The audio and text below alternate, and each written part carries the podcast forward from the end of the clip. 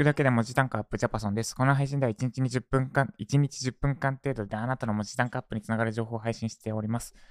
ということで今日のテーマは、YouTuber になるコツ、フォロワー数増やすコツ、SEO で結果出すコツ、全部一緒です。YouTuber になるコツ、フォロワー数増やすコツ、SEO で結果出すコツ、全部一緒です。先に言っておくと、これは多分有料級になります。で、最初に言ってしまうと、そのプラットフォームにとって利益となることと、あなたがやろうとしていることの共通項、両方とも満たせる投稿を意識するってことです。投稿なり記事なりか。えっと、頭の中にちょっとベン図を描いてほしいんですが、ベン図っていうのは、あの、ま円が2つあるやつ。2つとは限らないか。数数学？数 A かな？数学 A で習ったやつです。きっと高1の時とかに高1じゃないか、中 1? 高1か、高1の時とかにやったやつ。ベン図です。あの、円が2つあって、えっと、なな具体例が出てこないんですけど、まあ、ベン図を思い浮かべてください。で、左側の円がプラットフォームにとって利益となること。右側の円があなたと、あなたがやろうとしてことです。で、この2つの図が、円が重ねり合っている記事なり、動画なり、投稿なりをすること。これが YouTuber になるコツ、フォロワー数で、フォロワー数を増やすコツ、SEO で結果出すコツです。で、なんでそれがコツになるのかについて解説します。まあ、そもそもなんですが、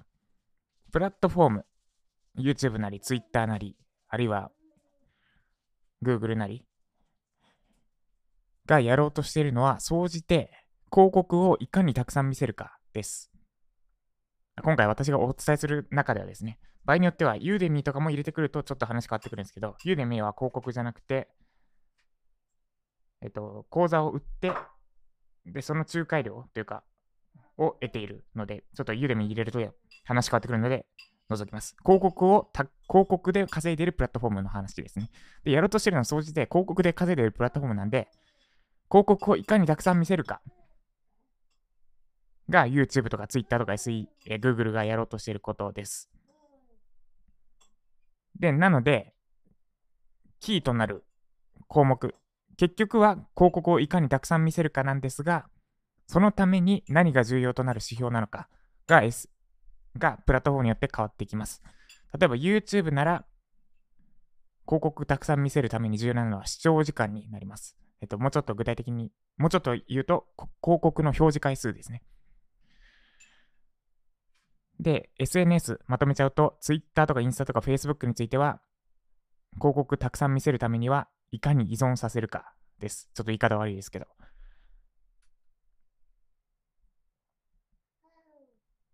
で、SEO についてはちょっと置いといて、要は YouTube については、どうやったらたくさん見せれるかっていうプラットフォームにとって利益となる部分。視聴時間、いかに視聴時間稼ぐか。どうやって広告たくさん表示させるかも意識しつつ、あなたがやろうとしていることとの共通項で動画を投稿していく。で、Twitter、インスタ、Facebook についても、いかにユーザーをその SNS に依存させるかを意識しつつ、あなたが伝えたいことを交えるかです。で、注意点としては、利用者というか視聴者視聴者なり利用者はそこまでバカじゃないってことです。この視聴時間だけに意識してやるとか、依存させようとさせることだけに意識しちゃうと、あ、この YouTuber の人、ひたすら視聴回数稼ごうとしてんな、とか、あるいは、なんか、このツイ、この人のツイート、まあ、ツイッターについては分かりにくいか。この人のインスタ、めっちゃインスタに寄せてとか思わないかな。まあ、SNS はちょっと分かりにくいですね。まあ、YouTube だと、YouTube で言うと、いかに視聴時間稼ぐかばっかり意識して動画投稿しまくってると、視聴者にもバレて結局視聴回数稼げなくなっちゃうってのがあります。なんでこの視聴視聴回数も意識しつつ、あなたが伝えたい世界観じゃないですけど、なんかやろうとしてることも、の真ん中をバランスよく保っていく必要があります。YouTube なり Twitter、インスタ、Facebook 全部そうです。で、あえて取っておいた SEO についてはどうかっていうと、これは実はベン図が1個になりうる塗り売ります。プラットフォームにとって利益となることと、あなたがやろうとしていることは完全に一致しうるってことです。で、SEO がやろう、SEO が広告いかにたくさん見せるためにどうしたら、どうしているの、何をやろうとしているのかというと、ユーザーの悩みの解決です。ちょっとざっくり解説すると、SEO とは Google で検索順位を取ることです。わかり、ざっくり言うと。で、Google はユーザーの悩みを解決しようとしています。できるだけ早く、できるだけ、できるだけ早く適切にユーザーの悩みを解決しようとしています。で、Google で検索して悩み早く解決できましたってなったら、Google また使ってもらいます。そうすると、Google の検索エンジンの利用者増えます。まあ、今圧倒的ナンバーワン Google ですけど。で、Google、私たちがググるのは、検索エンジンが使いやすいから。要はググった後に悩みを解決する記事がすぐ出てくる。ポンと悩みを解決してくれるからです。で、利用者が増えると、広告として魅力が増します。まあ、他の言い方もできるんですが、利用人数。単純に検索エンジンに広告出すってなったら、やっぱ利用者が多い Google 出しますよね。Yahoo だけに出すより Google のが、Yahoo か Google かどっちかに出すってなったら、多分 Google に出すはず。っていうふうに、利用者が多ければ多いほど広告媒体として魅力が増して、で、ユーザーの悩みを解決して、また使ってもらうことで Google が稼げるようになっていく。ちょっとすみません。今、うまく話せなかったな。っていう流れです。だからユーザーの悩みの解決が SEO、Google にとっては利益につながる。YouTube や Twitter、インスタ、Facebook の場合は、YouTube だったら視聴時間をいかに増やすか、広告をいかにたくさん見せるか、プラス、まあなんだ、えっ、ー、と、これも依存させるかな。そう、あなたが伝えたいことをいかに伝えるか。で、Twitter、インスタ、Facebook については、いかに依存させるか、プラス、あなたが伝えたいことをいかに伝えるかになるんですが、SEO については、ユーザーの悩みの解決。っ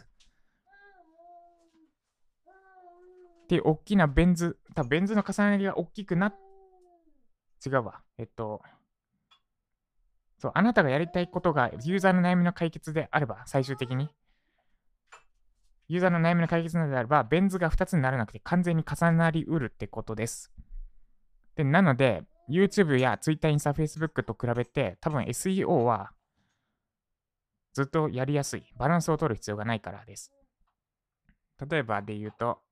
ウェブライター講座でググってる人に対して、私がやろやりたいのは、ライジャパ。私が出しているウェブライター向け総合講座、ライジャパを紹介することですと。で、そのライジャパが、ウェブライター、講座でググってる人の悩みの解決になるんだとしたら、この Google が、Google にとって利益になるユーザーの悩みの解決と、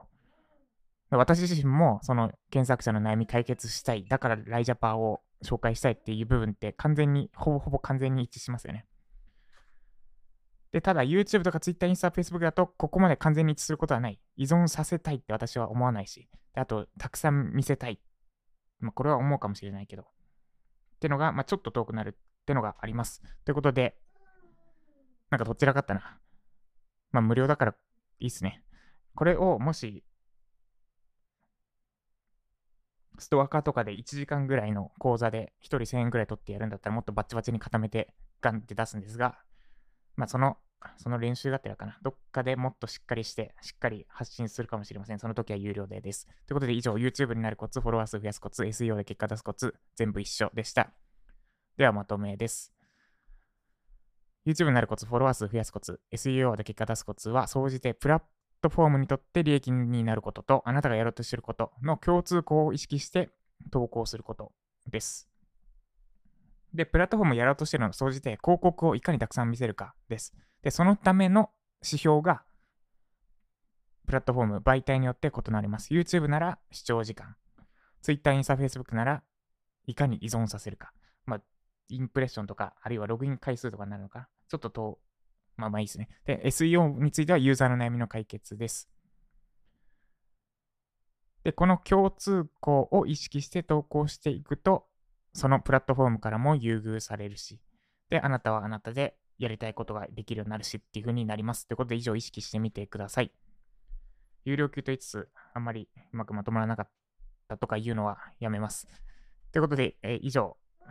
この配信が参考になった方は、いいねお願いします。まだフォローいただいてない方は、財布のアプリにインストールしてフォローしてみてください。もっとゼッパさんから聞きたいし、てもらいたいって方は、概要欄のリンクから、ユーデミーのコース受講してみてください。アラサー・リーマンがライティングを学ぶべき3つの理由と、みり3つじゃないか。アラサー・リーマンがライティングを学ぶべき理由というタイトルで、ビジネスマンこそライティングを学ぶべき理由だったり、あと、ライティングを学ぶ上でのモチベーションの保ち方だったりをお話ししております。今だけ無料公開中です。概要欄からぜひチェックしてみてください。ということで、今日は、最近、最近というか、一昨日ぐらいにやっとちょっと、ドタバタが収まってきて、なんていうか、息ができるようになったって言っていいですかね。ずっと海の深くを潜ってた感じだったんですけど、やっと表面でバタフライかな、クロールかな、息継ぎしながら進めるようになってきました。で、今日、何にするかなんですけど、さっき余裕を持ってメルマガを書いたので、ちょっと効率化の部分意識して、今の業務フローというか、私がやってることを洗い出して、自動化できる部分自動化してとか、その辺をさ長い未来のために、今日はちょっとやろうかなと思ってます。ということで今日も頑張っていきましょう。ヨ、ジャパさんでした。